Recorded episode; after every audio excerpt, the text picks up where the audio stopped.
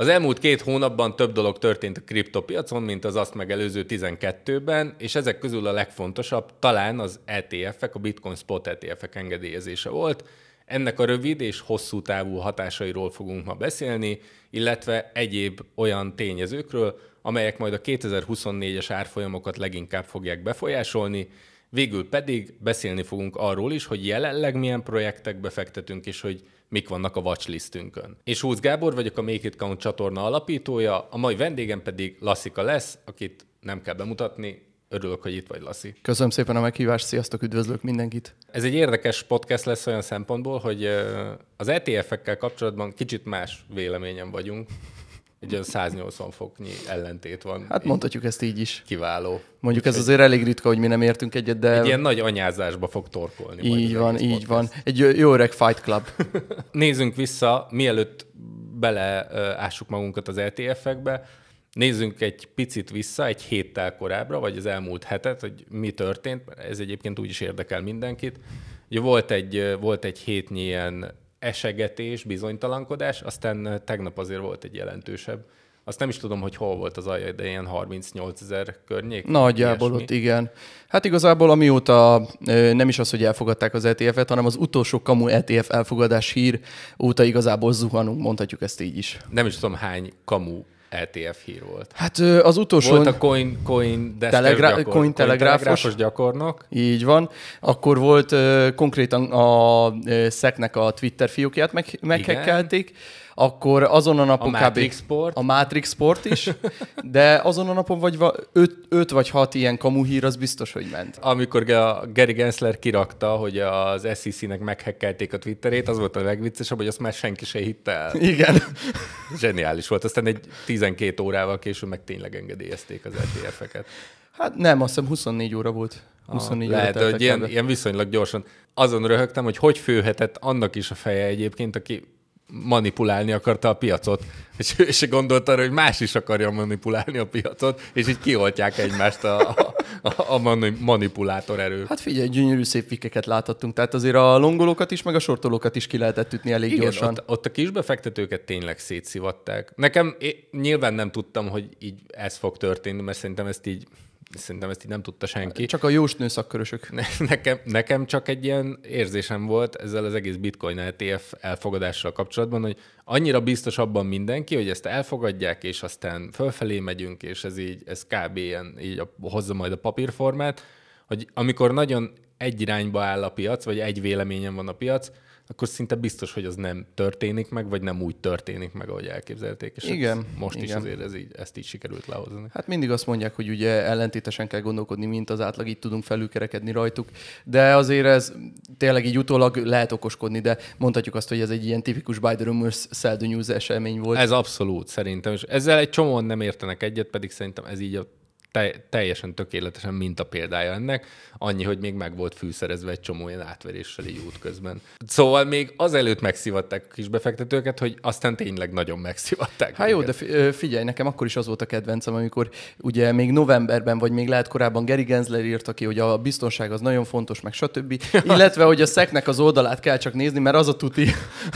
az nem öregedett jól az a komment. Az, az SEC-nek a, a, volt egy ilyen kép róluk, hogy a, a, az SEC Twitter fiókja, és egy ilyen, ilyen kamra ajtó, és egy ilyen sült krumplival volt így az Ja, chips Vagy egy chips, egy Cheetos chips Ez zseniális. Ezt majd léci vágjátok be. De egyébként az a durva, hogy az SEC-nek tényleg nem volt kétfaktoros autentikációja se. Így van. Tehát gyakorlatilag user passzal így bárki tudott bármit posztolni. Így van, így van. De nem baj, mert ezekben az intézményekben így ezek nagyon jól védettek, mert igen, és pontosan azt csinálják, amit kell csinálni. A social média gyakornoknak gondolom egy post-ittal föl van ragasztva egy a monitorjára, hogy ez a belépő, ha szabadságon vagyok. Hát pont úgy, mint amikor az Indexes podcasten voltatok, és ott volt a wifi jelszó fölrakva. Az zseniális volt egyébként. Igen, igen, igen.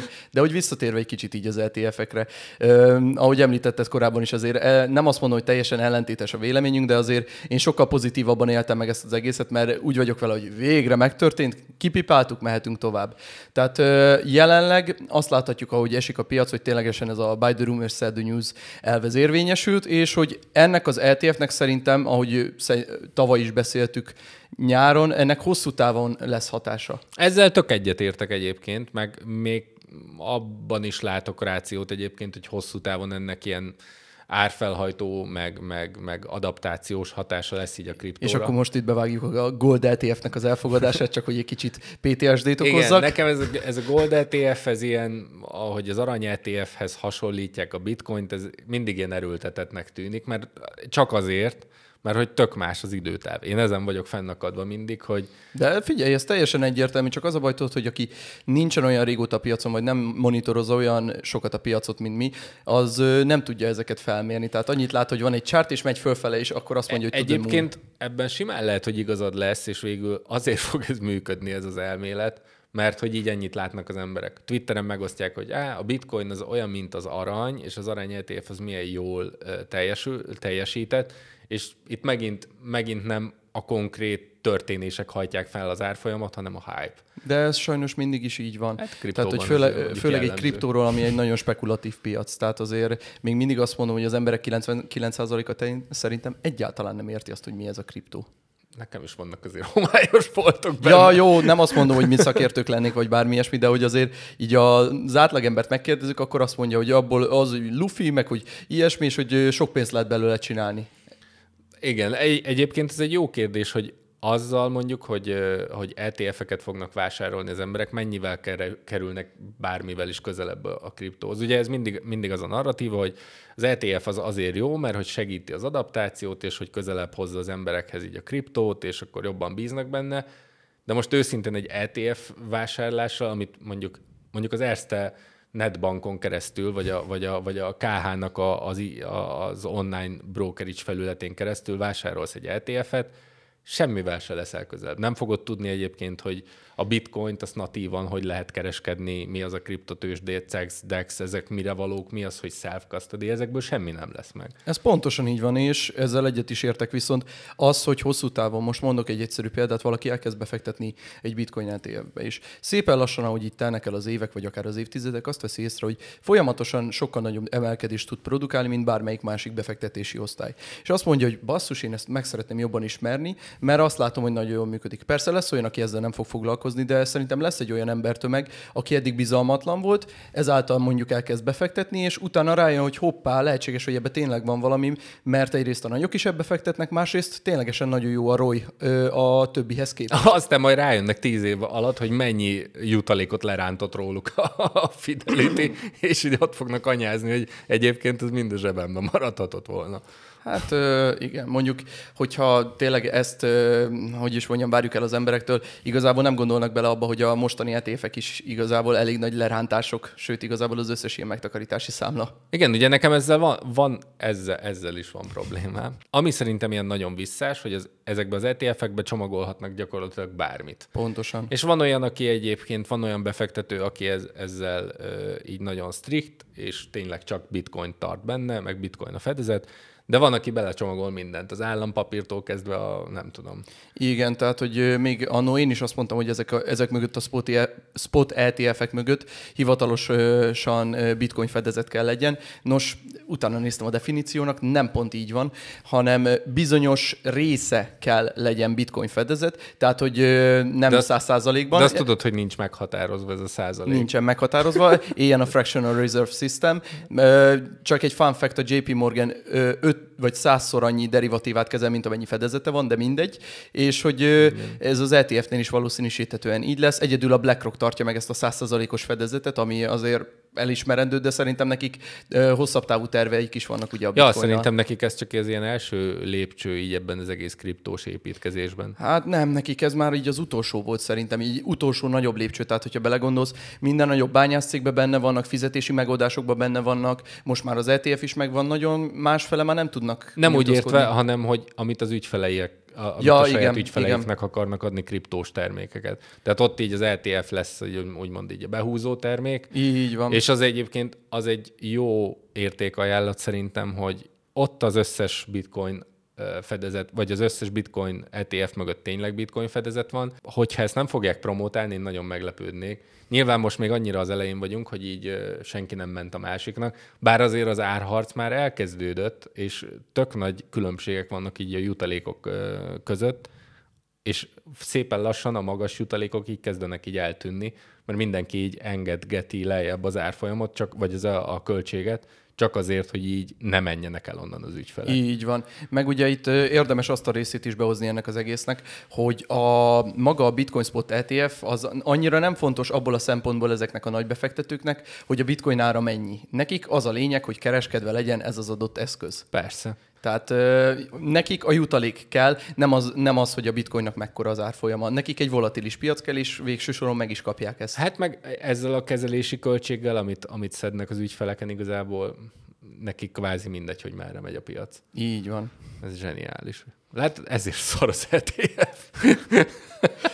Mondom, én alapvetően örülök ennek az egésznek, mert végre megtörtént, oké, okay, megvan ez a checkmark, és megyünk tovább. Tehát, hogy az adaptáció szempontjából elkerülhetetlen volt ez. Tudom, hogy ez kevésbé decentr- decentralizáltá teszi. Jaj, a bitcoin elveszítette azt a szellemiségét, ami volt, de srácok, ezzel ellen nem tudunk mit csinálni. Szerintem ez egyébként már nem olyan nagyon új hír, mert hogy eddig se, tehát úgymond a, a, a mióta a, akár a MicroStrategy-t, hogyha nézed, mióta ők elkezdtek bitcoint felhalmozni, azóta lehet azt mondani, hogy ez a decentralizáltság ez már egyáltalán nem olyan, mint volt. Ez, ja, ez a folyamat ez, így, ez így zajlik, és ez nem az ETF-ek miatt zajlik, hanem azért, mert az intézményi befektetők mindig is rohadt kapzsik voltak. Persze, és, de ez és elkerülhetetlen. Szétvásárolták magukat. Ez elkerülhetetlen, de itt is szóba jön egyrészt az, hogy tudnak over leverage tehát hogy túl, túl költekezni, meg túlság, túlságosan nagy tőkeáttittel dolgozni, tehát azért ők is meg tudják egyrészt szivatni magukat. Másrészt a decentralizáció szerintem nem pont erre a részre értendő feltétlenül, hanem a működésére. Tehát, hogy mindig azt mondják, hogy jaj, mert tudják befolyásolni a bitcoint, jaj, mert hogy me- mekkora a holderek vannak, oké, és persze, de ha végső soron megnézed a működésébe, úgy feltétlenül nem tudnak beleszólni. Még akkor is, hogyha fölvásárolják a legnagyobb bányászcégeket, nem tudnak beleszólni abba, hogy hogyan működjön a protokoll. Hát igen, meg igazából onnantól fogva szerintem, hogy egy ilyen intézményi befektető belesüllyeszt végtelen lóvét abba, hogy így bányász cége legyen, onnantól tökre nem érdeke, hogy ez a hálózat ez bármennyire is sérüljön. Nem. Pontosan, neki érdekében áll működtetni inkább, mert neki az profit. Tehát, hogy minek ja. süllyeszem bele több milliárd dollárt, azért, hogy elpusztítsa ezt a hálózatot, hogyha már akkor inkább bitcoint is bányázhat, vagy tart. Persze, am- amire így mindig lehet szerintem számítani, meg amivel mindig lehet kalkulálni, az az, hogy az összes intézményi befektető rohadt kapzsi. Így Tehát, van. hogyha egy ilyen nagy igazság alapján akarod így a jövőt így megpróbálni kitalálni, akkor így mindig azt kell követni, hogy hogy fognak ők ezen pénzt keresni. Igen, megmondhatjuk azt, hogy egyrészt legálisan tudják most már rángatni még jobban a piacot, viszont ennek van egy pozitív hozadéka is, hogy mivel ők már benne vannak, ez egy nagyon erős bias ad azzal kapcsolatban, hogy ők hisznek ebben amúgy. De Tehát, ez szerintem, ez, én, én ezeknek a, az ilyen intézményi, meg van egy tök jó film, ami arról szól, hogy bemutatja, hogy egy, egy kor, korporit, tehát egy, egy amerikai kifejezetten tőzsdei vállalat, de kb. minden ilyen nagyobb vállalatra igaz, miért nem tud etikus lenni. Tehát, hogy így miért van belekódolva az, egy amerikai vállalat működésbe, ahol mondjuk részvényesek vannak, osztalék Szerintem ez a kapitalizmusra kb. Le, rá Igen, de náluk pont az amerikai szabályozás miatt, meg az amerikai cégeknek a felépítése, meg az, hogy hogyan tudsz kivenni nyereséget a, a, a cégből, meg egy, egy cégnek milyen feladatai vagy, vagy céljai lehetnek Amerikában, pont amiatt nem lehetnek etikusak. Azért etikátlan az összes cég, mert hogy nem tud másképp. Olyan, mintha azt mondaná, Maga a szabályozott hogy... környezet nem ö, engedi meg az Igen, etikát. de kicsit, a, kicsit azt mondták, hogy olyan, mintha egy farkast próbálnál átnevelni izé, vegetáriánus életmódra, hogy meg lehet próbálni, csak nem működik. Tehát, hogy e- ezért aztán az, hogy ők mi, hogy, hogy ebbe hisznek, vagy hogy vagy hogy tudják, hogy ennek ezzel mondjuk ők, ők, ők sérülést okoznak egy kisbe, szerintem Ja, az őket rohadtul nem érdekli, tehát hogy bűntudatuk emiatt biztos nem lesz, hogyha bármi sérülést okoznak. Viszont engem az, hogy ö, maga az a tény, hogy ők letették a voksukat, hogy már pedig ezzel most már foglalkoznak, ez ö, valamelyest egy bizalommal tölt el, hogy ha a nagyok is foglalkoznak ezzel, akkor ez mégiscsak valami jó dolog lehet. Az biztos, az biztos, hogy ennek van egy olyan üzenete, hogy akik a, akik így azt hangoztatják, meg azt gondolják, hogy egy, tudod, ami, amik mindig jönnek Ez a kommentek, kriptoszar, a kriptoszar. végre, izé, végre kidurrant a Luffy, meg á, hagyjuk már, annyira túl vagyunk már ezen az egészen, főleg amikor így a világ legnagyobb befektetői, és így zsákszámra Igen. vásárolják így a kriptót, meg nem is tudod, hogy hány kriptó startup, meg launchpad, meg, meg kockatőke mögött, így valójában ugyanezek az intézmények állnak mindenhol. Persze, meg arról... Akkor, akkor erről szerintem hülyeség beszélni, hogy a kriptó most megmarad. Mert igen. Ez ilyen. Ez Igen, így. igen. Hát meg az, hogy me- me- mennyit lehet tokenizálni, most ebbe az irányba inkább nem menjünk el. Viszont abba az irányba elmehetünk, hogy például a GBTC-ről, illetve a Grayscale-ről beszélgessünk. Ja, igen, kicsit. igen. Ugye a, a, az elején, ahogy kezdtük az egészet, hogy volt egy rohadt nagy ö, esés hétfőn, tegnap előtt. Hét, hétfőn volt már, amikor csináltátok a videót, pont akkor Ja, történt. tényleg, tényleg. Hétfőn volt egy tök nagy esés, aztán tegnap már volt egy tök jó pullback, meg ami ma is tart, ami így nem volt azért annyira váratlan, tehát hogy erről mi elég sokat beszéltünk, hogy itt lenne már egy ideje egy, Egy, ö, jó kis gyors visszaesésnek, mert hogy így így mentünk fel. Hát igen, hogyha megnézzük, igazából szeptember vége óta, jaj, de szép, szeptember végén megindult a piac, és igazából straight out mentünk fölfele egészen 48 ezerig. Azt szerintem nem tudta senki, hogy majd egyébként mi lesz, ami így, így be, beszakítja egy picit az árfolyamot, de erre azért számítottunk már egy ideje. Ugye én, én ezzel elég sokat foglalkoztam, meg kaptam is azért elég sok savat így az interneten, hogy kiszálltam a bitcoinból. és Igen, akkor, igen. És írták egy csomóan, hogy de az az OG kriptó, mit tudom én. Mondom, oké, okay, hogyha szeretsz bukni, akkor tartsad. Szóval Igen, és akkor innen át is mehetünk, egyrészt a BTC-ről még beszéltünk, hogy én például még mindig benne vagyok a bi- bitcoin pozícióimban, főleg azért, mert én hosszú távra tartok. Tehát, hogy én 16 ezernél is vásároltam, 20 ezernél, 24 ezernél, 26 ezernél igen, de is. te mindig így, mindig átlagolsz. Tehát, Így van, én DC-azok. DC-ában Hát vagy. próbálkozok, mondjuk így.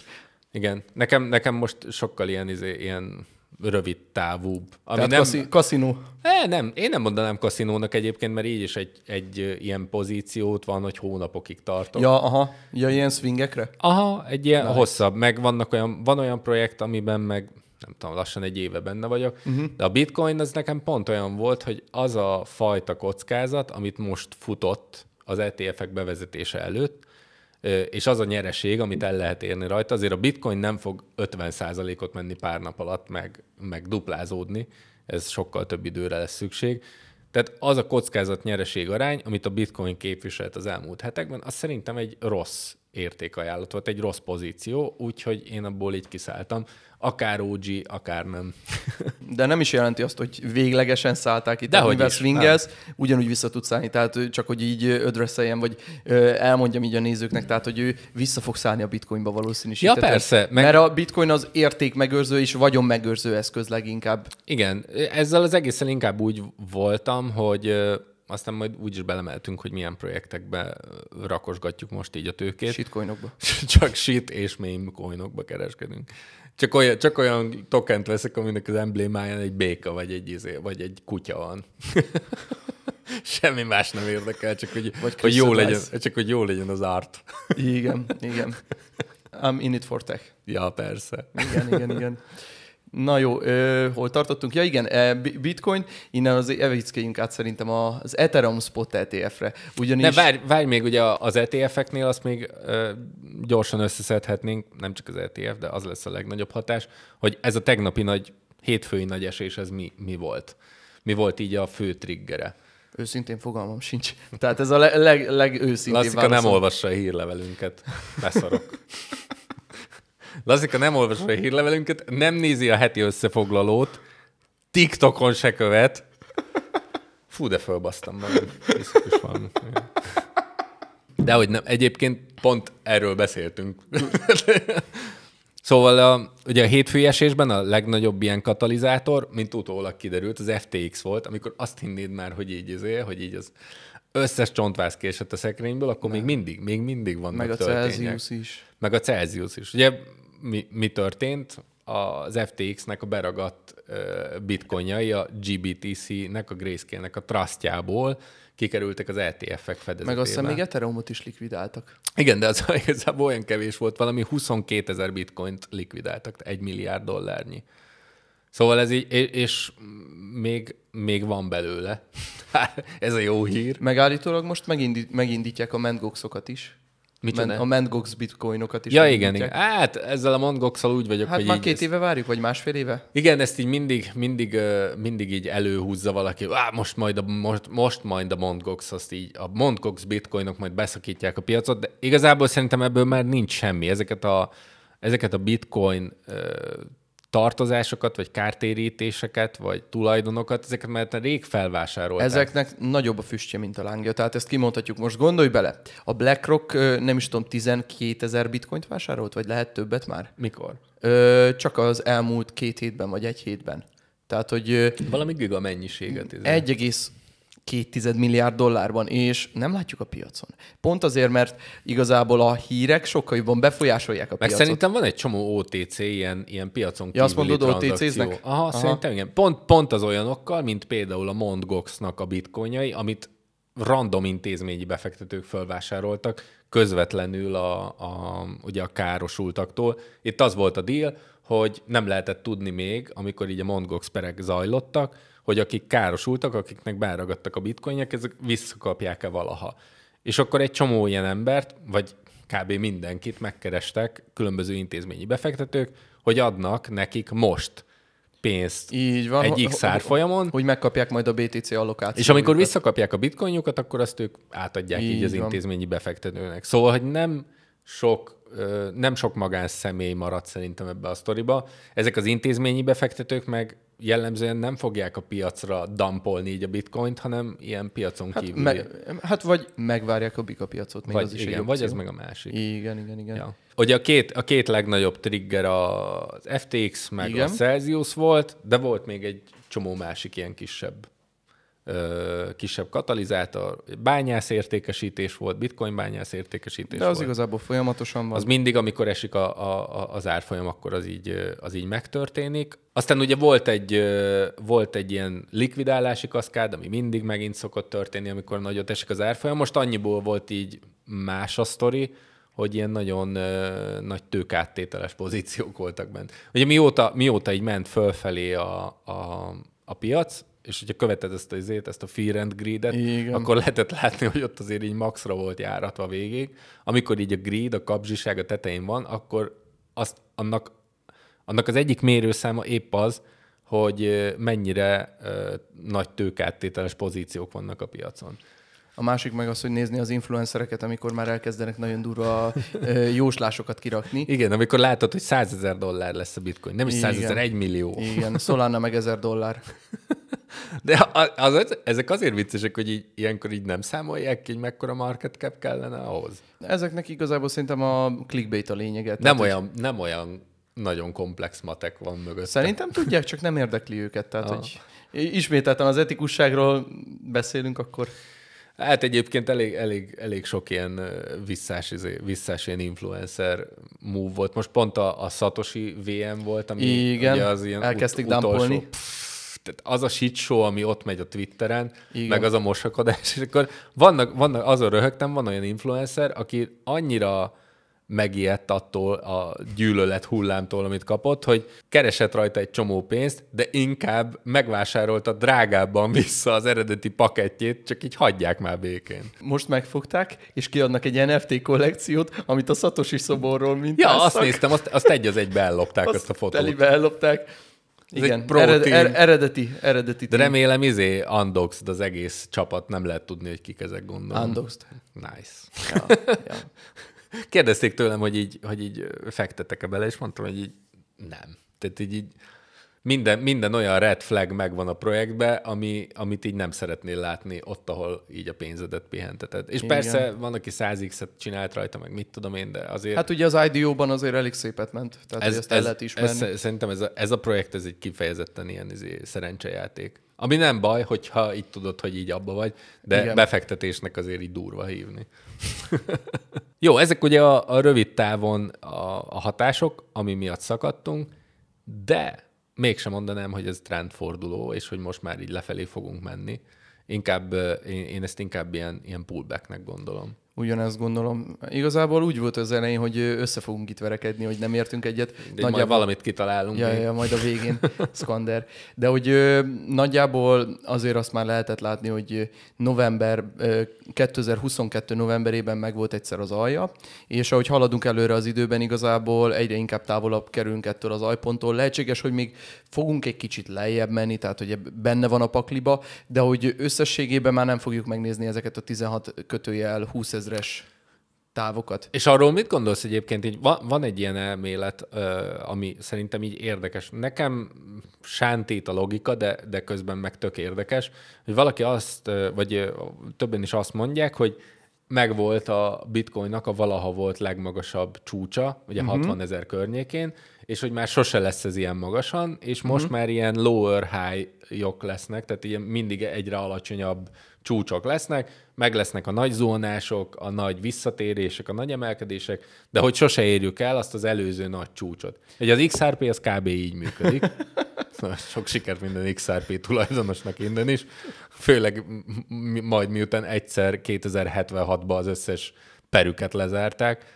De Va, van egyébként ebben ráció az ETF-eknek így a, a, a változtató hatásával. Neked, neked erről mi a véleményed? Ö, nem feltétlen tartom logikusnak van. Értem a logikát mögötte, csak ö, ugye van itt ez a készletsok nevezetű ö, dolog, ami közgazdaságtanilag is működik, méghozzá az, ami azt jelenti, hogy van a bitcoinnak ugye a felezése, és a kibocsátás ugye minden negyedik évben, minden 210 ezredik blokk után megfeleződik. Mm. Innentől kezdve kevesebb bitcoin kerül a piacra, és mivel ugyanannyi munkába kerül ennek a, ezeknek a bitcoinoknak az előállítása kvázi, kibányászása, így hosszú távon így is úgy is bele fog épülni az árfolyam árfolyamba egy ilyen árfelhajtó hatás szempontjából. Az viszont igaz, De hogy már ez... ren, rend, rengeteg bitcoin van kint a piacon. De várj, ez, ez szerinted egyébként ennek tényleg van nagy hatása? Igen, Mert, hogy... igen csak ö, van egy úgynevezett logarithmic regression, ami által azt lehet megfigyelni, hogy a csúcsok egyre alacsonyabbak, az ajpontok viszont egyre magasabbak.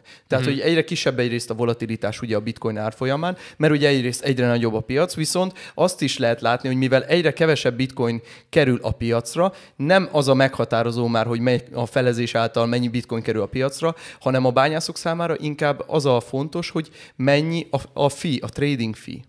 Aha. És ezért csökken igazából ugye ez a volatilitás is a piacon valamelyest, mert egyre kisebb hatása van ugye ezeknek a felezéseknek. Viszont szerintem nincs annak vége, hogy most ö, nem fogunk új csúcsot ö, hozni mondjuk 2024 én is, én is erre hajlok, tehát hogy így, hogyha így pénzzel kellene fogadni, akkor azt mondanám, hogy a bitcoin egyébként lesz százezer, meg hosszú távon egyébként lesz egy millió is. Így tehát, van. Így nem... de, de hogy lecsapva ezt a labdát, azért fog szerintem igazán ez, ez az egész asset class, és főleg a bitcoin túl teljesíteni mindent, mert az összes többi valuta, amihez képest mérjük, az meg folyamatosan egyre értéktelenebb és értéktelenebb. Mondjuk, ja, ebben van egy, van egy árfelhajtó hatás, az biztos. Meg az is érdekes, hogy mennyi bitcoin van valójában szabad kereskedelemben. Így van, hát ilyen három kötője 6 millióról szoktak Tehát, hogy, beszélni. Hogy oké, okay, hogy kibányázták már így a bitcoinok nagy részét, de egy nagy része sose fog már a piacra kerülni, mert a halott walletekben van. Igen, vagy elküldik véletlenül Satoshi-nak a walletére, az több millió az, dollár. Az kiderült, hogy mit, miért Azóta nem, nem tudjuk. Nem tudjuk. Ez zseniális, az mennyi? 20 millió dollárt 20 millió küldtek dollár. Satoshi eredeti igen. Igen, a Genesis walletre. Zseniális. Tehát, hogy értsétek a satoshi az, az első olyan tárcájára, amivel kibányázta az első bitcoint és az első blokkot, és ezt hívjuk Genesis walletnek, és oda küldött valaki valami 20 millió dollár értékű, ja. jelenlegi árfolyamon 20 millió dollár értékű bitcoint. Elképzelésem nincs, hogy ezzel mi lehetett egyébként a célja. Itt azt mondták, hogy valami olyasmiről volt szó, hogy egy bizonyos értékhatár fölött így a, vagy az SEC-nek, vagy valamelyik másik hatóságnak vizsgálatot kell indítani. De eleve miért, miért, miért akarnál ehhez elégetni 20 millió dollárt, plusz a szatosit már eddig is kutatták annyian, mint az állat, és így Szerintem ez egy részegfogadás volt, amit meg kell csinálni. Az lehet egyébként. Nem mered, fogd meg sem a mered. Fogd meg a sorom. Elutalok 20 millát. Gyorsan még visszatérve erre a felezéses sztorira. Szóval erről majd valószínűleg fogok csinálni sokkal részletesebb videót, de hogy van ugye ez a logarithmic regression, és ténylegesen lehet látni azt, hogy így haladunk előre az időben, tényleg egyre kevésbé volatilis ugye a bitcoin árfolyama, és lehetséges, hogy el fogunk... Ezt mondd annak, akit hétfőn kilikvidáltak a francba. Hát srácok, aki nem volt ott 2013-ban, az nem tudhatja, milyen volt az. Tehát a Mt. Goxnál, amikor így... Egy, egy, egy 80 os esés. Hát ja, igen. De most be- belegondolsz, azért egyre kisebbek már ugye a differenciák az, a- az ajpontok és a csúcspontok között. Egy idő után szerintem el fogunk jutni egy olyan ponthoz. Kijön a podcast majd kedden, és így... De azért, mert mi befolyásoltuk a piacot, tudod? Ezt szokták, ezt szokták páran írni, hogy á, mert azért csináljátok ezeket a videókat, hogy befolyásoljátok a piacot. Én meg mindig mondom, bár tudnám befolyásolni a piacot. Amúgy igen, nem vagyunk Alex Becker. Ő, ő tényleg tudja, Ő szerintem. tudja, ő tudja. Ez- Hát, de egyszer ki is számoltam egy videóba, hogyha minden megtakarítását az összes ö, magyar ember beletenni, akkor feljebb tolnánk a bit- bitcoin árfolyamát 4000 dollárral. Ja, ja, ja. Az, hát bitcoin szerintem nem tud manipulálni. Ilyen kis izéket. vagy, vagy olyan pro hackernek kell lenni, aki az SEC-nek a fiókját tudja így Igen, hackelni. térjünk át erre a gyönyörű szép 2024-es választásra. Ez szerintem rohadt jó. Egy, van, egy, van egy ilyen összehasonlítás, hogy azokban az években, tehát mind megvizsgáltak, hogy melyik választási évben melyik párt nyert, és az jött ki, hogy azokban az években, amikor jól teljesített a tőzsde, ott általában az a párt nyert, aki egyébként épp hatalmon volt. Uh-huh. És ezért ez egy kicsit ilyen önbeteljesítő jóslattá is vált, hogy most már az elmúlt jó pár választásban ez egy ilyen nagyon fontos célkitűzés az, az adott kabinetnek, hogy, Így van. hogy így pampoljon, így menjen a tőzsde, Menjen a mint az állat egész évben. És gyors visszakötve egy kicsit a bitcoinra, sokan ezt az elméletet is mondják, hogy igazából nem a felezésnek köszönhetően pámpol a bitcoin, hanem ugye a választások miatt. Mert Biztos, hogy van van egy stimulus check mindig ilyenkor. Igen, itt, itt szerintem mindenféle trükköt be fognak vetni majd így a, a, a money printingtől, a pénznyomtatástól Igen. kezdve a különféle ilyen engedményekig. Biztos, hogy az, a, a, vállalka, a vállalatoknak, vagy az amerikai vállalatoknak Akarnak is kedvezni. csinálnak majd kedvezményes. Persze. Hát meg ugye egyre többen spekulálnak arra, hogy a következő kamat döntéskor már nem kamat emelés lesz, vagy stagnálás, hanem kamat csökkentés. Hát a mostani, a mostani az két hét múlva lesz, és arra, ott az így a konszenzus, hogy így marad. Ja nem, a bocsánat, a márciusi, akkor rosszul mondtam. Az, azt követően A ott már, ott már vágást prognosztizálnak. Igen, a vágást prognosztizálnak, és ezt kalkulálja be most a piac. Igazából az S&P 500 az már ment egy újabb all-time high-t is. Ez milyen durva egyébként. Én, én így csak az indexeket követem most az amerikai piacon, aztán elkezdtem megnézni így a nagyobb cégeket, Google, Apple, Tesla, így brutálisan néz ki így a, a grafikon. Úgy, hogy egyébként alapvetően nem ilyen nagyon jó hírek vannak róluk, tehát a, most a, a mostani jelentések, amik így jönnek ki, azok ilyen meh, kvázi nem olyan jó. Hát még tavaly, ugye, amikor elkezdtek be, bezuhanni ezek a gyönyörű szép bankok, tehát hogy ilyen például, mint a, mm, hirtelen akartam mondani. Silicon Valley Szi- volt az utolsó. Silicon Valley meg társai úgy döntöttek, hogy becsődölnek, igazából a... Úgy döntöttek, hogy becsődölnek. Hát igazából... Reggel bementek a meetingre, így valaki az asztalra csapott. Nekem ebből elegem van. I declare bankruptcy. Megvan az a Michael Scott. I declare bankruptcy! De az a durva, hogy amúgy tudták előre, de nem baj, tehát hogy azért vették ki közben a pénzt. De Tök nagy, semmi konspiráció. tök nagy ézével szálltak ki, ilyen... öm, Nyereség? ö, nem, nem, senki nem szállt ki nyereséggel. A tulajdonosok, meg a, a, a menedzser gárda, meg, meg a cégvezetők, ők ilyen tök nagy végkielégítéssel szálltak ki a szilikonból. Azért mondom, tehát, hogy ők már hónapokkal ezelőtt tudták, hogy be fognak csődölni, csak hát nem érdekelte őket. Igazából ebből csak annyit akartam kihozni, hogy ugye elég nagy bankok csődöltek be, tehát hogy közel akkorák, mint mondjuk a 2008-as válságnál a legnagyobbak. És erre az amerikai központi bank, a Fed, kihozott egy ilyen banksegítő csomagot, ami első körben ilyen 65 milliárd dolláros segély volt a bankoknak, és azt a bankok felvették, és egy éves törlesztővel vissza kell majd fizetni. Na ez a picike ö, 65 milliárdos csomag, ez ilyen 125-130-ra duzzott, és ezt most kéne visszafizetniük például a bankoknak. Tehát, hogy kaptak ők rendesen. Kellemetlen. Ja, nem annyira kellemetlen, mert most azért sokkal jobbak a mutatók. Tehát mondhatjuk ezt így Aha. Is. Tehát, hogy át tudták vészelni ezt az, ezt az egy évet, és most valószínűsíthetően jön ugye a rate cut, tehát hogy a kamatcsökkentés, és akkor igazából megvan oldva minden. Tehát, hogy igazából van ez a gyönyörű szép idézet, vagy nem is tudom, hogy hol hallottam, hogy megfogjuk, és a szart így tovább görgetjük magunk Hát előtt. igen, most az lesz, hogy egy, egy évet legalább nyer mindenki. igen, hát amíg nem lesznek a választások. Aztán, aztán ugye jövőre, majd, hogy 2025-ben, meg utána mi lesz, az azért egy ilyen, az egy ilyen nagy, nagy kérdés, de azt szerintem nem olyan nagy mágia, hogy kitalálni, hogy egyébként majd jön egy ugyanolyan recessziós hullám, ami mondjuk volt így az előző pár évben. Igen, mert alapvetően ugye a pénzügyi rendszer is úgy van kialakítva, hogy rengeteg hitel van, tehát a világban ö, forgalomban levő pénzek 97%-a igazából hitel, tehát, mm. hogy ö, innentől kezdve olyan buborékokat lehet létrehozni, mint a fene. Tehát, hogy ö, ezt egy ideig lehet húzni, csak egy idő után ez a buborék kidurran. Hát egyébként majd így kíváncsi leszek, hogy, ö, hogy tényleg a, a miután, hogyha most megnyerik mondjuk a, a Biden kabinet a választást, bár azt se tudom, hogy a Biden-t indítják végül, vagy, vagy nem. Nem tudom, én őszintén szóval nem akarok foglalkozni Mindegy, ha ezzel. van egy kis, ha van, ha van egy kis eső, eszük, akkor azért csinálnak ott egy vérfrissítést. Hát de, igen. de hogyha ők nyerik meg, és egyébként e, átmennek így a 2025-ös évbe, ott azért lesz fejvakarás, hogy mi a túrót kellene csinálni ezzel a rohadt nagy adóssággal, meg úgy ezzel a, az egész az egész mesterségesen alacsonyra leszorított kamattal. Kicsit szerintem úgy lesznek, mint a magyar kormány az utolsó választások így után. belejolózzák a pénzt így Az óceánba. az óceánba. Tudod, ott is az lesz, hogy így veregetik egymás hátát, amikor így megnyerték a választást, és ott is lesznek majd hátul olyan politikusok, akik így sírnak, mert már azt hitték, hogy már végre vége. Szabadulok, még egy Powell. szemeszter, még négy év. Ah, Szegény. Powell vissza kell üljön. A, a, a Jerome Powell majd hátul rászkódik, így zokogva, tudod így. Hát nem tudom egyébként így, hogy, hogy azzal, hogy ha mondjuk a másik oldal nyer, most akár Trump, vagy bárki, aki, vagy bármelyik másik jó képességű, mennyivel lesznek előrébb az amerikaiak. Hát őszintén szólva nem tudom, igazából ott az a lényeg, hogy menjen valamilyen módon a gépezet, tehát hogy ha nem háború, akkor valamilyen módon ö, szívassuk a népet alapon megy ez. Tehát, hogy nem lehet sokáig húzni, mert alapvetően Amerikának a valutája, ugye a, val- a, az USA dollár, az, annak nincsen fedezete, egyedül a hadserege.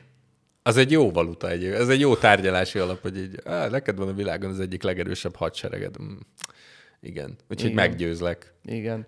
De itt érdekes dolgok lesznek szerintem így a következő években, vagy évtizedekben így a világrendet illetően is, tehát hogy nem annyira, hogy is mondjam, egyértelmű, hogy mi fog történni. Hát az biztos, az biztos, hogy egy csomó minden meg fog változni. A, azt így nagyjából szerintem lehet sejteni, hogy idén mi fog történni, vagy legalábbis így a, az eddigi történések, meg az elmúlt egy-két évnek így a, a politikai Aztán alakulása. jön majd egy hír, hogy surprise, motherfucker. Biztos, hogy lesz meg az, azért meglepetés, de így a 2024-es évben nagyon meglepődnék, hogyha nem, nem az lenne, hogy így emelkednek az árfolyamok, meg mindenki úgy érzi, hogy egyébként így jobban működik a gazdaság, Így meg van. jobb számok fognak jönni. Csak hogy értsétek, azért beszélünk ezekről, mert például Amerikának 34 ezer milliárd dolláros a tartozása, tehát hogy Az, ha- az, a, az a trilliárd, nem? A, ha- tri, ö, billi, billió, az a billió. billió, tehát hogy milliárd és ö, billió. Ez tök jó egyébként, hogy az angol meg a magyar között pont fordítva Nincsen. van, tehát Igen. így esélyed nincs kitalálni. Hát ugye billion és trillion.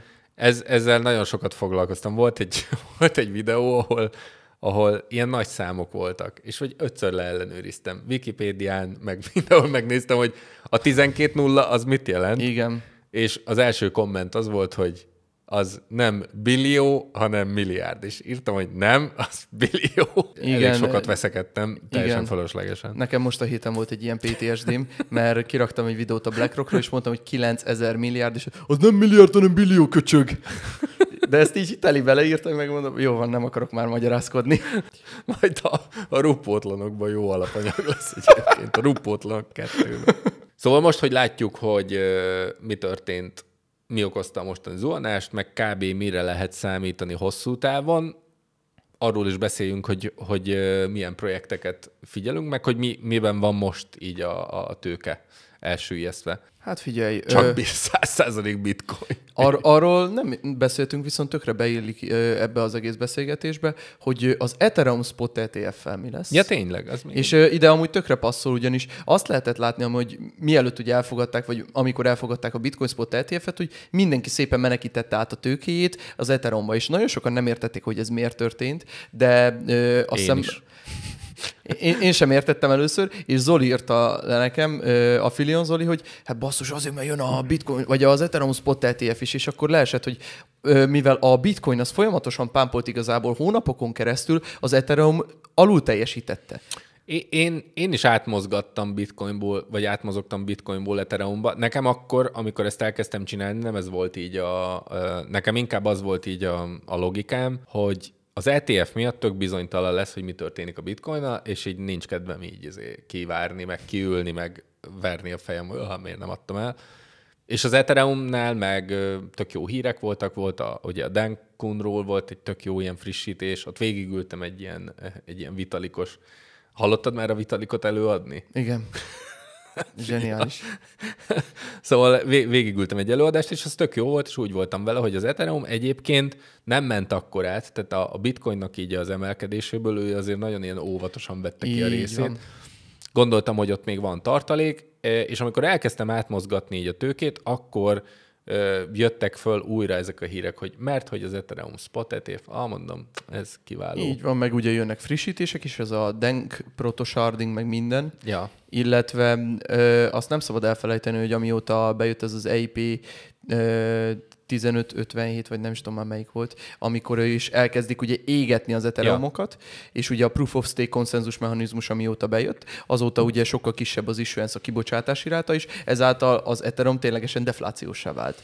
Hát igen, ez is, szerintem ez is, meg, meg magának ennek a ennek az egész E, ennek inkább a, hossz, hosszabb a, távon lesz ugye hatása. Igen, de hogy van egy tök jó ilyen marketing értéke annak, hogy egyébként így égetik az Ethereumot, és hogy ez így a magában a protokollban megvan. Ez, is, Így egy, van. ez is szerintem egy pozitívum volt. Meg amiről nagyon sokat beszéltem, úgyhogy csináltunk rá egy külön hírlevelet, az emberek kezdtek hülyét kapni a, Sok az airdroptól. airdropos cu- cuccoktól, de ez is olyan, hogy ez most épp aktuálisan így forró topik, aztán ez el fog Így van. múlni, mint mindig szokott ez lenni. Így van. És, és ennek, a, ennek, az egész, izé- ennek az egész airdrop stratégiának az egyik ilyen jó sarokköve az, hogyha eleve olyan kriptókat vásárolsz, amit egyébként is vennél az árfolyam nyereség miatt, vagy azért, mert hosszú távon benne akarsz lenni nyakig így a projektben, és egyébként ezzel airdropot is lehet így ö, ö, szerezni, Szerezni. akkor az egy ilyen tök jó működés. Így van. És így gyors visszatérve egy kicsit az Ethereum, és utána jöhetnek az airdropok is, mert ez is ide passzol. Tehát, hogy a, elméletileg a, a final deadline, ugye az Ethereum Spot ETF elfogadáshoz, a BlackRocknak meg mindegyik nagy kutyának igazából, ö, ha jól tudom, május 24-e, Mm. és hogy igazából erre spekulálnak nagyon sokan, hogy emiatt fogja majd az Ethereum túl teljesíteni igazából a bitcoint. Ami igazából a csártokból lehet látszódik is, nem feltétlen annyira durván, de hogy a BTC Ether csárton, és akkor majd ide max bevágjuk, hogy lehet látni, hogy most egy forduló van. Ja, ja, szerintem így a dominancia az így oda-vissza fog pattogni. Igen, igen, Tehát igen. Nem gondolom, hogy így átfordulunk Ethereumba, és akkor ott Sze- is szerintem maradunk. sem lesz az Ethereum, ö, nem, szerintem, de én ezt régóta mondom, hogy nem lesz szerintem flippening. Szerintem meg időről időre fog történni. Azt mondom. Aha, tehát hogy ebben, ebben is ilyen hasonló, főleg, hogyha mondjuk mind a két oldalon létrejönnek ezek az LTF ilyen óriás izé, pénztömegek, akkor az azért fogja úgy mozgatni a piacot, hogy simán az lesz abban is egy ilyen ciklikusság, hogy amikor így a bitcoin érdekes, ugye mind a két sztoriban vannak érdekes ilyen új narratívák. A bitcoinnál a BRC layer 20, kettők. layer 2 a, az Ethereumnál a frissítések, most a restaking, mindig Így van, van. valami olyan érdekesség, ami miatt amellett, hogy így a meglévő működés, meg a meglévő ilyen érték, ö, értéket azt mondjuk így beleveszed a kalkulációba, amellett még mindig van valami új topik, új narratíva, ami, ami, így hype, ami miatt hype az adott projekt. És azért gondolom, hogy ez így váltakozva fog működni. Meglátjuk. De én nem vagyok se Bitcoin maxi, se ilyen nagy, nagyon ilyen őrült Ethereum elkötelezett. Én leginkább azt szeretem, amikor nem veszítek, hanem nyerek. Ez, ez, Ez a, ez a vad, vadkapili, na, van, van vadkapitalista benne igazság.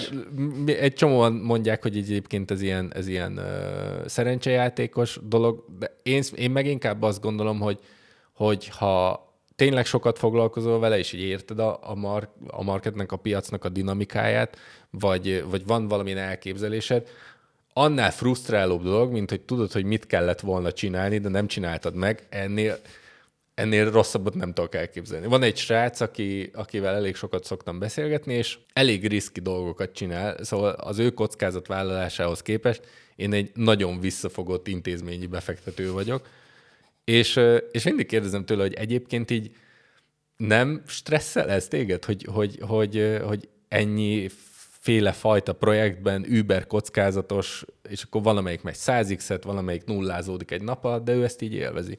És azt mondta, azt mondta, hogy volt, amikor kimaradt egy lehetőségből, amiben így a, vagy egy befektetésből, amiben a haverjai benne voltak, és csinált egy, egy 50x-et, és hogy, hogy ő kimaradt, és depressziós lett tőle.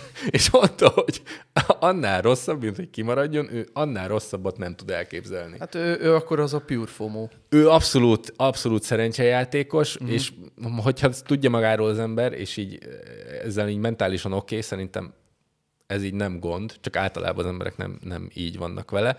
Hát meg az emberek általában nem bírják az ilyen jellegű kockázatokat. Igen, és ez, ez, nekem, ez nekem is nagyon extrém. Ez, Aha. ez, ez, ez engem kifejezetten megijeszt, hogyha valaki így működik.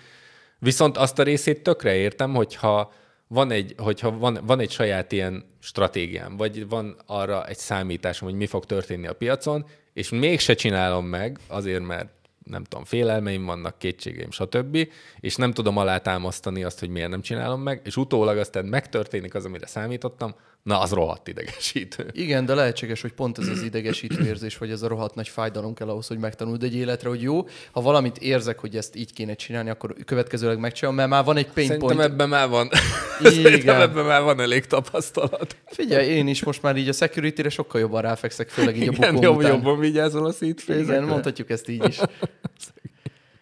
És ja, visszatérve egy picit így az eredeti témára, hogy mivel, mikkel foglalkozunk, hát most vakulásig airdropokkal, és főleg így a, az Ethereum, Solana, Celestia, nem is tudom, Injective, de mondhatjuk azt, hogy igazából Cosmos ökoszisztémával foglalkozunk, tehát hogy ezeknek az airdropjaival, és mivel ezek amúgy is sok új projekt van, amik jó technológiával rendelkeznek, és mivel az új technológiák általában jobbat mennek szerintem, mint a régiek, ezáltal ezekkel amúgy is érdemesebb inkább foglalkozni. Tehát, hogyha megnézed Igen. a Celestiát is, ez a moduláris blockchain, ez zseniális.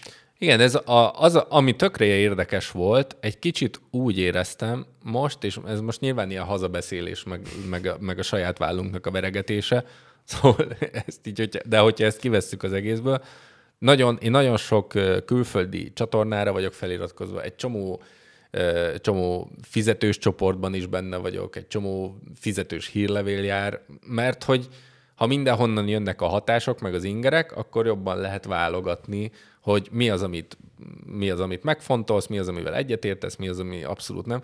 Tök érdekes, vannak olyan hírlevelek, ami technikai elemzéssel foglalkozik, elolvasom, ugyanazokat az adatokat látom, és nekem a konklúzióm pont az ellentétje, mint egyébként, amit a hírlevél így javasolna. Uh-huh. Ugyanabból az adatsorból tök másképp gondolkozunk, de hogyha nincsenek meg ezek a hatások, akkor, akkor nem, nem olyan kidolgozott így a, az elképzelés. Úgyhogy én ezt tökre szeretem. És van nagyon sok olyan forrás, akik kifejezetten airdropra specializálódtak azért, mert hogy most ez érdekel mindenkit. Így van. És akkor vagy Lásd, úgy, mi? például, például, például mi. és, és azt, azt látom, hogy amikor ez az airdrop hype elkezdődött tavaly év végén valamikor, Így van. akkor kb. ilyen fejfej mellett mentünk, amiről mi beszéltünk, arról beszéltek ők is, és nyilván ők magyarul nem olvasnak minket, tehát hogy így valószínűleg ők nem másolnak senkit, vagy egymást másolják. Kb. ugyanazokban az időszakokban. Most meg egyfolytában azt veszem észre, hogy mi előrébb járunk ezekkel az airdropokkal, a, a feldolgozottságban, a tesztelésben, stb. stb., ami nem tudom, hogy miért van. Azért, mert vakulásig nyomtuk, tehát hogy most teljesen őszintén is. A ilyen teljesen kiégett és, fél. és a kamerába Azért, mert- nézve, tehát hogy amikor karácsonykor is azon gondolkodok a családi vacsorán, hogy hogyan írjam meg az airdrop útmutatókat, miközben elbuktam X összeget, az már egy kicsit... Tudod, a- anyukád vágja fel a csirkét, te meg az asztal alatt így össze, a, a, frissíted a substack így a cikket. Based on true stories. Tehát, hogy tényleg nagyon durva, és higgyétek el, tudom, rohadt idegesítőek ezek az airdrop útmutatók, minket is idegesít. Az a De durva- ennek most van itt az ideje. Á, Igen, ez egy, ez egy ilyen késleltetett jutalom, tehát hogy e- Így ilyen, van. ilyen szempontból mondjuk, mondjuk a kezdőknek ez frusztráló lehet, csak hogyha már túl vagy egy ilyen cikluson, és láttad, hogy egyébként basszus, egy hónappal ezelőtt ezt meg ezt meg ezt kellett volna csinálni, És amiről több ezer tudtál is. dollár jön ebből. Igen, amiről tudtál is, hogy meg kellett volna csinálni, csak rohadtul nem volt rá idő, meg mit Pontosan. tudom én. Most Meg valószínűleg ez kedv. a... Meg kedv. Hát ezek azért nem a legkellemesebb ilyen. Igen, de e, erről majd úgy is fogok csinálni videót, hogy szerintem az, hogy ha valakinek nincsen tőkéje, vagy csak minimális tőkéje van, akkor neki az airdrop az egyik legjobb dolog, amit csinálhat. Egyébként és el is mondom, hogy miért. Egyrészt vannak ingyenes airdropok, és ezáltal te mondjuk tudsz tőkét is szerezni, hogyha ne talántán bejön egy-kettő. Másik, hogy tudsz tanulni a DeFi-ról. Meg tudod tanulni az egész ökoszisztémának a működését, és ezáltal igazából előrébb kerülsz, mint az emberek 90%-a. Szerintem a Lineának volt ez a... Ez a Az intraktos. Ez az intraktos ö, ö, ilyen sorozata. Ott ugye rohadt sokfajta feladat volt. Liquidity providing, ilyen trading, olyan Lending, lekötés. izé. borrowing, Minden volt minden. benne. Ott még nekem is volt egy csomó újdonság. Igen, igen, hát főleg itt a la- layer bankes sztorik is voltak. Ott volt ez a, ez a liquidity, vagy liquid staking ö, narratíva, amivel én akkor találkoztam először, meg a restakinggel. Így van. És így néztem, hogy ez, ez, hogy ez, ez miért nincs máshol, vagy ez... Igen. És aztán egy hónappal később ugye jöttek ki a, a, a, az Igen. Eigenlayernek a restaking ö, cuccai, vagy kerültek bele így a köztudatba. Igen, hozzáteszem, hogy az, az Intract az torony magasan mindent ver a, versenytársakhoz képest, tehát a Galaxy az elbújhat mellette. Igen, nagyon, a, sokkal ilyen kidolgozottabb az egész. So, és meg felhasználó barátabb. a, ga- a Galaxy-n, hogyha ott végzel ilyen, ilyen feladatokat, hát azért kell idegrendszer. Meg nem csak az az a baj, hogy a Galaxy-n, amit tapasztaltam, hogy csináltam a feladatokat, és nagyjából semmit nem ért eddig. Aha, aha. Tehát, hogy az Intract az azért volt jó, mert egyrészt bele volt integrálva ténylegesen a Lina, a Lina beintegrálta a saját Twitterébe, és folyamatosan ők rakták ki a különböző véveket. Én nekem ezért is tetszett annyira, mert Aha. az ténylegesen a Lina által hitelesített és működtetett Intract volt. Ide egyébként egy ilyen, egy, ilyen, mm, egy ilyen beszúrt gondolat, mert hogy ezt így szokták kérdezgetni többen, hogy van-e még értelme ezeket az airdropokat csinálni, meg, meg, meg, hogy, meg hogy nem késtem el erről, meg stb.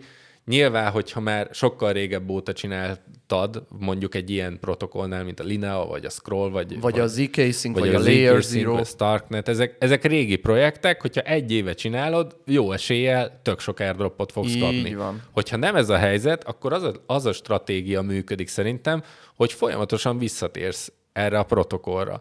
Pontosan. És aktivitást végzel rajta, pénzt hagysz ott, Így van. gas fee, a Likvi- tranzakciós Hát költség meg ö, formájában. likviditást ö, Likviditás biztosítás. biztosítás, tehát itt, itt szerintem ezek így a gameplayek. Az airdropnál szerintem nem az a, nem az a fő ö, cél, hogy minél több ilyen egyszeri airdropot ki tudjál pipálni, és akkor benne vagy 50-ben, és akkor király, hanem hogy ahol egyébként nagy összeg kumulálódik, és tu- lehet tudni, hogy nagy érték fog ö, szétporlasztódni így a, a közösségben akkor, amikor ez elindul, ott próbálj így a tömegek elé kerülni. Így van, tehát nem az, hogy 50 valettel csinálod, meg ehhez hasonlók, mert ezt például Memecoinnál is láthatjuk, hogy e- ezt kiszűrik például. Ja, ja ott ö, szerintem azok nagyon jók most már ezek, a, ezek az, akik a botokat levadásszák, Így akik az van. ilyen wallet klasztereket levadásszák. Így van, IP cím alapján is próbálják ö, lecsekkolni.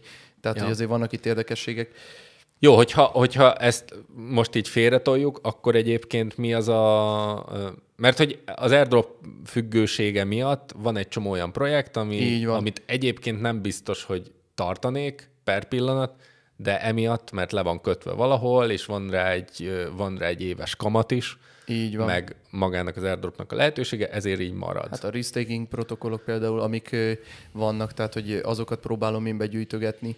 Nekem köztudott, hogy én a mantát, nekem az nagyon tetszik. Tehát, hogy főleg azért, mert ugye a Celestiának az első olyan protokollja, vagy olyan projektje, vagy olyan ö, blokklánca, vagy layer 2 ami használja ezt a moduláris blokkláncot, és ö, szerintem ez hatalmasat fog durrani. Hozzáteszem, a Celestia az most már egy kicsit szerintem túlfűtött, túlárazott, mm. de ettől függetlenül ebbe hatalmas nagy növekedési potenciált látok. Az, a layer 2-ket is nézegetem folyamatosan, és vásárolgatok belőlük. Mantában én is benne vagyok egyébként, meg uh, holnap fog indulni a Binance-en az alt layernek a konja. Így van. Az abban is benne leszek. Hát igen, igen. A risk, ott is az is egy risk-taking, és az, hogy rengeteg, rengeteg lánchoz hozzákapcsolható és működtethető. Nagyon, nagyon érdekes az is.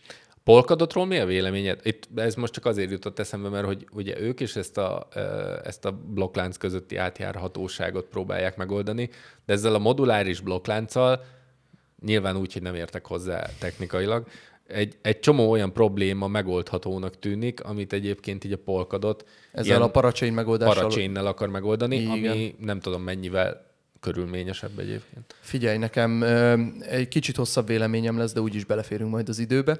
Alapvetően én azt látom, hogy kettőfajta szektor van itt az interoperability tekintetében. Van egyrészt az intézményi rész, tehát hogy akik az intézményeket akarják kiszolgálni, de beletartozik például a Chainlink, vagy például a Layer Zero meglepő mm. módon. Viszont vannak olyan projektek, akik inkább a közösség számára, a, decentralizált, a decentralizáltságot kedvelők számára szeretnének biztosítani ö, protokollokat, ilyen például szerintem a Polkadot, a Cosmos, és amúgy szintén a Layer Zero. Uh-huh. Tehát, hogy ezek azok ö, itt egyszer ketté választanám, és azt mondom, hogy szerintem a Cosmos egy jó ökoszisztéma, de ott van mellette a Polkadot, ami szintén egy jó ökoszisztéma. Más kérdés, hogy egyáltalán nem foglalkoznak a marketinggel, és lehetséges, hogy ez lesz a nagy problémájuk. Ettől függetlenül én amúgy bullis vagyok a Polkadot Dottal. Aha.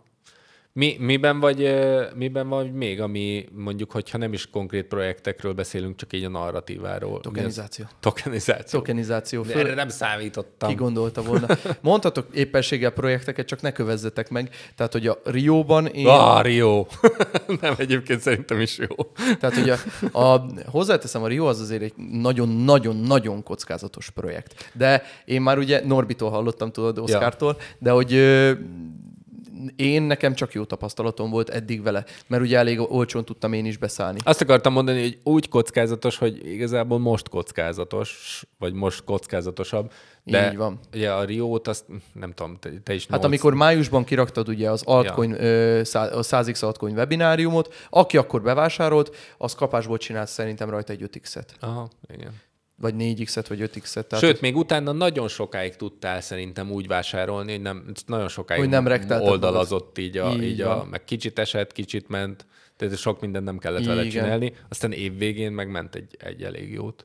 Igen, tehát hogy nekem, nekem azért, mert ugye alapvetően én a tokenizációhoz köthető dolgokat nagyon szeretem, de ehhez köthetően például a Chainlinkben vagyok benne.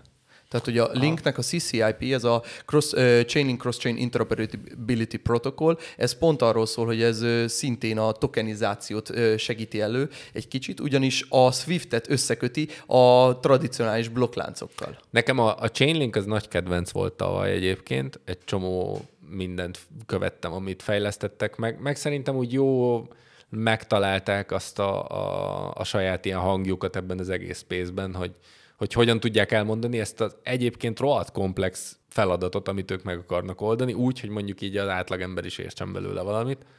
Hát... Aztán eladtam, mert egyszerűen így Nem, tehát hogy ez egy kicsit olyan, olyan érzés van nagyon, vele. nagyon túltolták. Igen. I, iszonyatosat ment az árfolyam, akkor ki is szálltam belőle, és azóta is kerestem egyébként, hogy hol lehetne visszaszállni, de most szerintem találtam egy jobbat. Úgyhogy most. Gy- Gyors még így visszakacsintásra. Egy dolgot viszont nem ajánlok az embereknek. Szerintem Kozmosszal nem érdemes annyira foglalkozni, mint magával a, a coinnal. És azért, Már, hogy érted? azért, mert nem feltétlen épül bele az árfolyamba Kozmosznak az adaptációja. De már, már mi, melyik token, az, az atomra A- a, a gondolsz? kosz. Tehát az alap, Igen. az alap Cosmos tokenre? Igen. Aha. Hm, atom token szerintem csak azért éri meg, hogyha airdropra vadászol, mert hogy így egyébként egy csomószor van, droppol. így van. Az atom token úgy magában szerintem nem igazán izgalmas, egyre inkább elveszíti a jelentőségét, főleg úgy, hogy mondjuk ott vannak az olyan nagyon új szexi projektek, mint az Injective, meg a Celestia, Így van. meg, a, meg az, a, az ő, ok, ő, az ő ok, a szó, amit keresünk, az ökoszisztéma. Szóval az ő ok... Dick. Szóval, ami azon belül van. Például a, ami a Celestia techre épül, meg, a, meg az ő, meg az ő mm, mi ez a data layer availability Moduláris blokkláncára. meg ezek, ezeket, a, ezeket a modulokat használja, az sokkal izgalmasabb, mint az Atom, vagy akár az Persze, Osmosis. de az atomnak amúgy is az a feladata, hogy igazából egy összeköttetést biztosítson. Bár hozzáteszem, most így pont ellent mondok magamnak olyan szempontból, hogy én a kozmosz ökoszisztémában nagyon ö, hiszek, vagy azt gondolom, hogy ez még nagyon sokat fog menni, meg, meg sokkal értékesebb lesz, mint amilyen most, és ezért aztán van benne minden. Tehát egy kicsit úgy voltam vele, hogy így fedezzük le az összes, az összes lehetséges Igen. szöget, úgyhogy tartok atomot, tartok ozmózist, injektív, Tiát is. tiát, tiából, na mindegy, abból szerintem túl sokat tartok. Igen. Meg az ezeknek a layer 2-es Így változataiból is elég sok minden van. Visszatérve még így tokenizáció, Goldfinch például, tehát a szokásos projektek, amiket meg lehet említeni. Most akarom majd megcsinálni azt az összesítést egyébként, hogy az előző altcoin webináriumban, amiket ajánlottunk projekteket. Igen, azok miket, miket, mit teljesítettek. De egyébként nagyon sok, azt, majdnem azt mondtam, hogy meglepően sok, de igazából nem volt meglepő, mert pont az lett volna a lényeg, hogy ne legyen ez meglepő. De hogy így nagyon sok projekt nagyon jót ment, és azt is, azt is lehet látni egyébként, hogy milyen narratívák voltak ezek, amik csináltak egy ilyet, Így van. és most arra már nem annyira érdekesek. Hát az AI például. Ment Szerintem az. AI-nak majd lesz egyébként egy nagy Lesz. visszatérése, Lesz. Én, de azok a, azok a nagyon felkapott tokenek, amik, amik akkor mondjuk májusban, tavaly májusban így, így nagyon jól néztek ki, és jól is teljesítettek, én nagyon meg lennék lepődve, hogyha a következő bika piac előtt bármi történne velük. Igen. Mondjuk én azért vagyok annyira bullish a tokenizációt illetően, mert az még egyszer sem trendelt.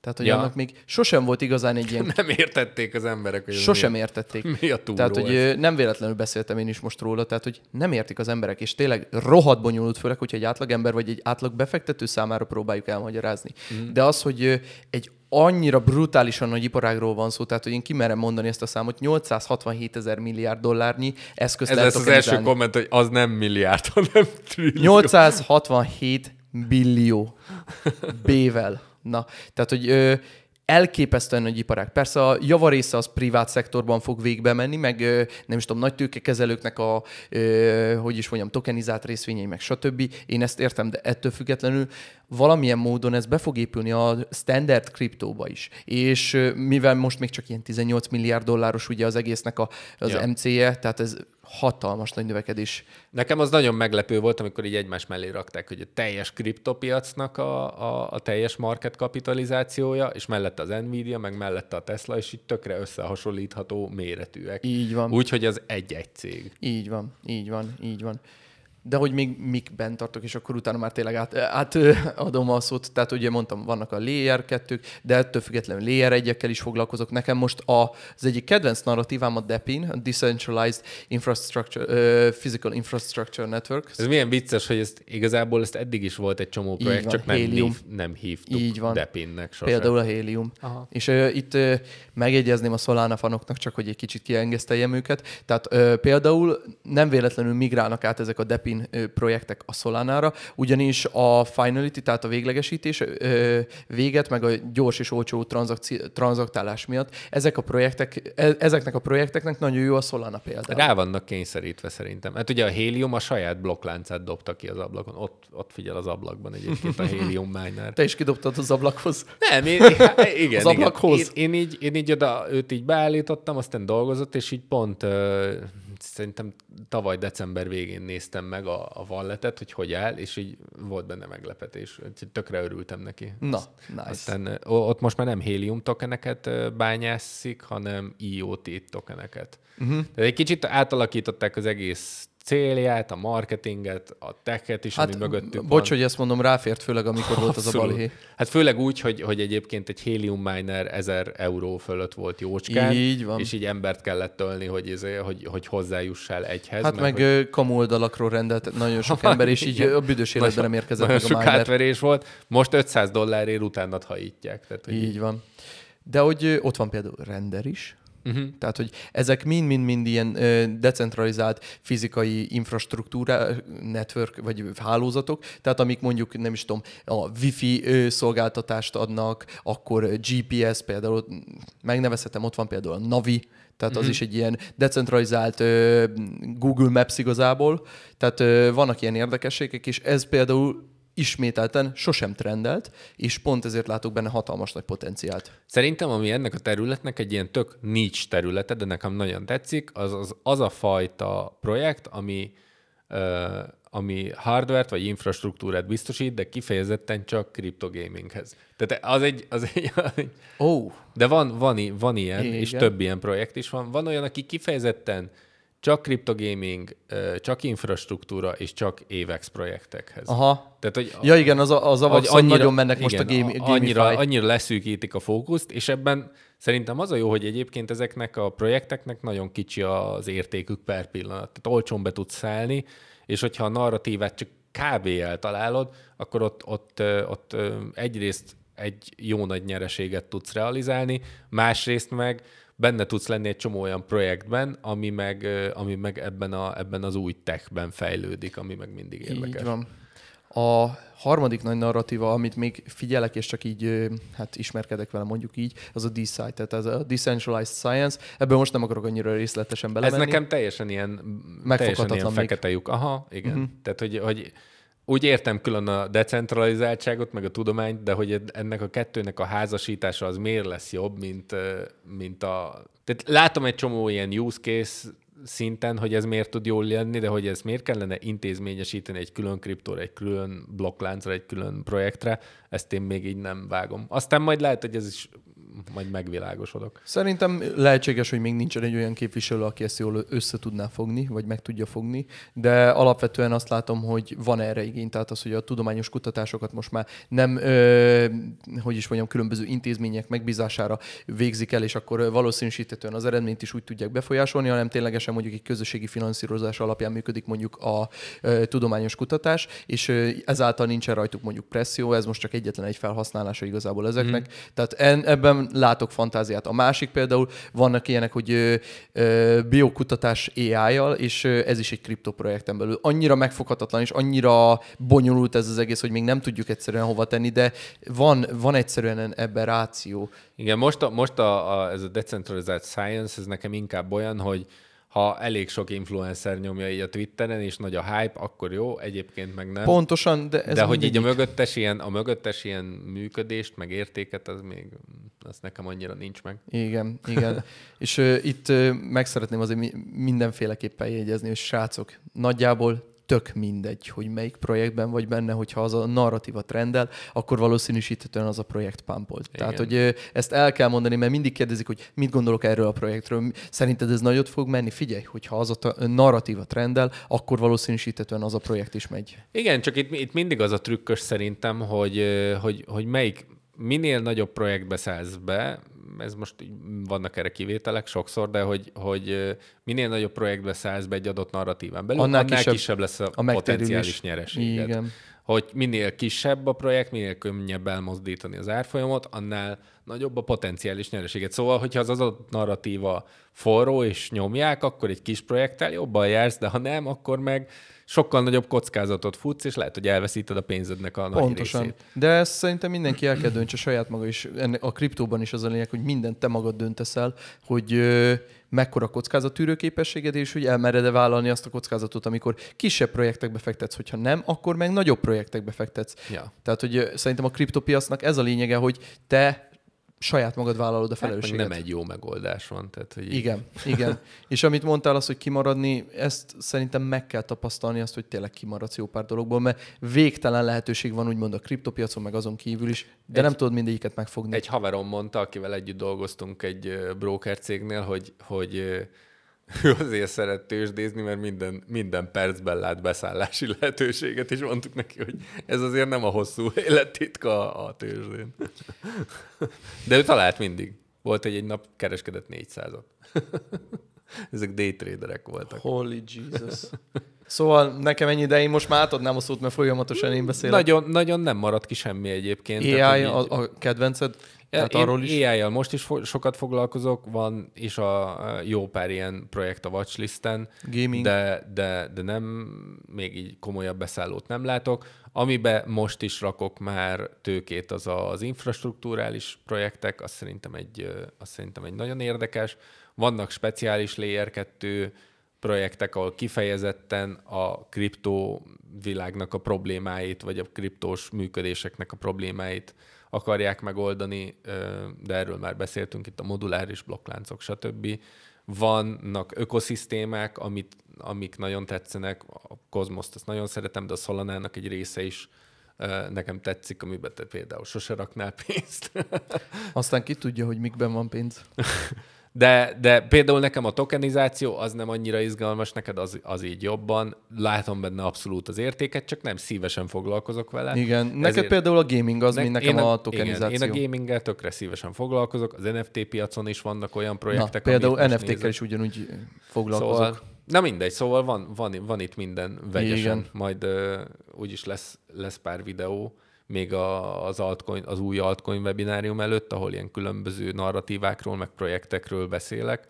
Aztán meg tizedikén meg megmutatom, Úgyis meglátjuk. megmutatom az egész portfóliót. Megint átmegyünk, nem tudom, 25 projekten, és így mindenkinek leformázom az agyát a végére. Szerintem ezzel a brutál projekt felsorolással, meg ide-ott a csapongással én gyönyörűen lezártuk ezt az egyébként se összeszedett beszélgetést. Igen, csak a szokásos. Elindítottuk az új évet. Csak a szokásos. Reméljük, hogy mindenki talált értéket, vagy legalább jól szórakozott.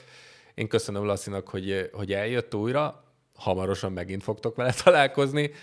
Titeket meg várunk a következő videóban.